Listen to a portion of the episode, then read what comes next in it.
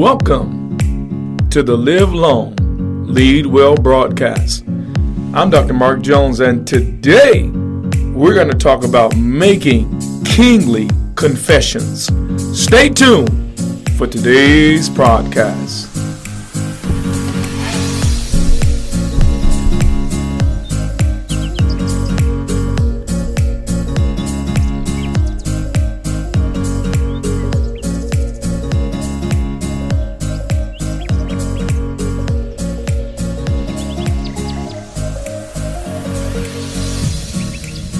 Revelations chapter 1, verses 5 and 6.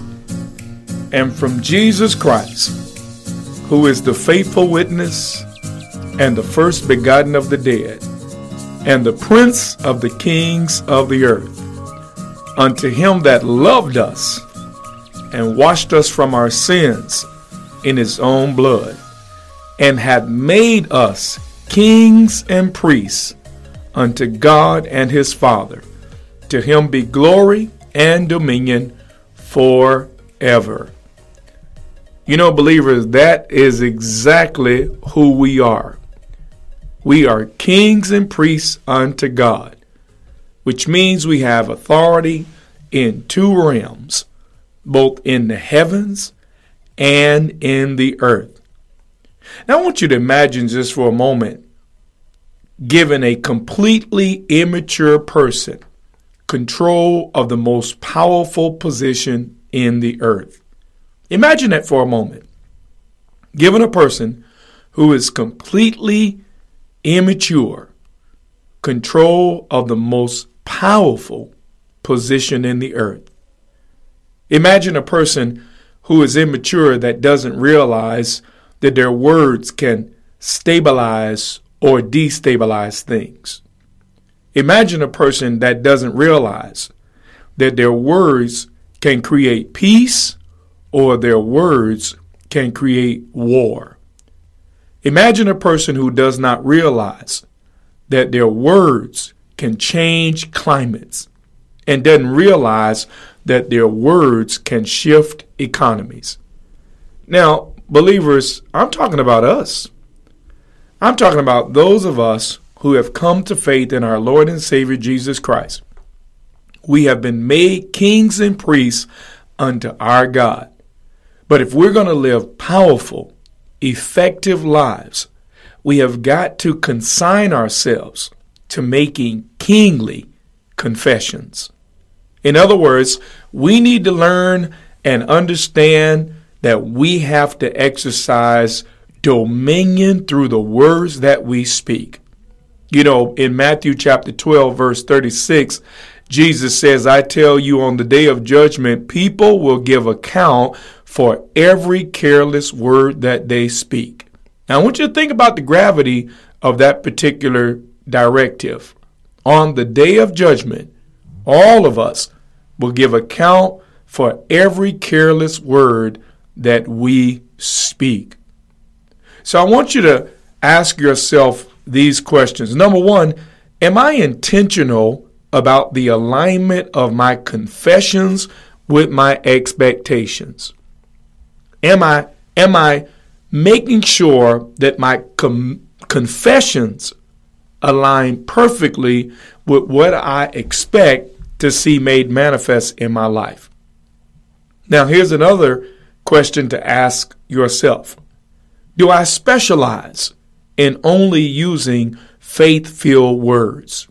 Am I positive in my confessions? Are my words a reflection of my faith or are my words a reflection of my fears? Now, this is something very powerful to think about and to consider if we're going to align ourselves and make kingly confessions, confessions that are in alignment with the position that we have been given.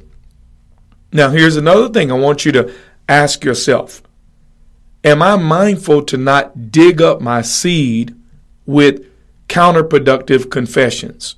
You know, for example, if we pray or if we make certain declarations over our lives, do we then turn around after having planted that seed expecting a harvest, and then dig up that seed by speaking something that is counterproductive to what we had confessed?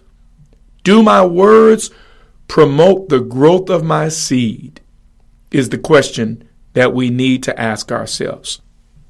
And also, we need to make sure that we're not handing over power and authority to the demonic realm through careless words. Do I use words that hand power to the enemy? You know, the Bible says that Satan comes to steal, kill, and to destroy. But always remember this he listens to your words in order to determine how to do so. So, in Job chapter 1, Job 1 7, I want to give you an illustration of this principle. It says, And the Lord said unto Satan, From where do you come? And Satan answered the Lord and said, From going to and fro on the earth and from walking up and down through it. Now, this tells me that the enemy is always on the prowl for some kind of means through which, through which he can undermine the life of the believer. And there is no greater means through which he does so than the words that we speak. Now, you have to also realize that your well being is attached to your confessions. You know, I often give an illustration about a scientific discovery and test that was performed. Uh, scientists put rice in two jars. And in one jar, they spoke to the rice every day that it was hated. And in the other jar, they spoke to the rice in the jar that it was loved. And interestingly enough, the rice that was hated, that the words hate was spoken over every day, rotted faster than the rice in the jar where the word love, where you were loved, was being spoken. So we need to understand that our well being is attached to our speech. Now remember this even as we read in our opening scripture in Revelations 1 6, we found that we have been made kings and priests unto our God. That is a spiritual reality. But the question is, as kings, do we understand how to exercise dominion with our speech? You see, if you knew that your life follows your confessions, will you change your speech? And if so, how would you change your speech? In Mark chapter 12, verse 35, it says, A good man out of the good treasure of the heart bringeth forth good things, and an evil man out of the evil treasure brings forth evil things. So now remember this your mouth reveals exactly where your heart is. I know that that may be sort of poignant, but it's just the truth that your mouth reveals where your heart is. Another thing you need to understand is that your mouth is a creation center. Now, believer, think about this. If you really believe that killing and creating is in your mouth, because death and life is in the power of the tongue, then how strategic are you being about the words that you speak when you speak them? How strategic are you being about making sure that all of your confessions are in perfect alignment with your expectations. You see, we have to be intentional with our words and where we place them. Now, I want you to consider another verse, Matthew chapter 12, verse 36. But I say unto you that every idle word that men shall speak, they shall give an account of in the day of judgment. Now, doesn't that tell you that words are a matter of stewardship? You know, I want you to think about it like money. Uh, it is required of a of a steward that they be found faithful. But when it comes to the economy of God, God expects us to be good stewards of our words. And that is because, from God's vantage point, He completely understands the power that is housed in the words that we speak. You know, God Himself said, My word which goeth out from me shall not return unto me void, but it shall accomplish that which I have spoken it, or which it has been purposed to accomplish. Now think about that.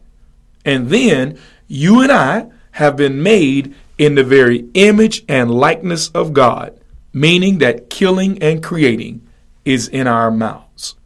So I want to give you these admonitions as you become masters with the use of your words. Number one, avoid careless words. Think about what you say before you say it. Think about the harvest that could be gained as a result of saying these words. Think about it. Now, here's the second key remember to be a steward of your words. Manage the economy of your words as if you were managing the money or the resources of another individual. Now, remember also, every one of us will give an account for the mismanagement of words. This is very important to understand, and even more important to embody in our speech. Now, lastly, in John 14 23, Jesus answered and said unto him, If a man love me, he will keep my words, and my Father will love him, and we will come unto him, and we will make our abode with him. And the last principle I want to give you is become a keeper of the word. Remember, the most important thing that God has given to us is the word of God. The most important thing that God has ever entrusted to us as believers is to use the word of God as a matter of stewardship in, in order to live lives that are effective and to bring forth the glory of God through our engagement of this world. He said, Behold, I give you power over all the power of the enemy. And we exercise that power and that authority through the words in which we speak. Now, listen, I know that this has been a lot of information in a very short time. But, believers, we have been made kings and priests under our God.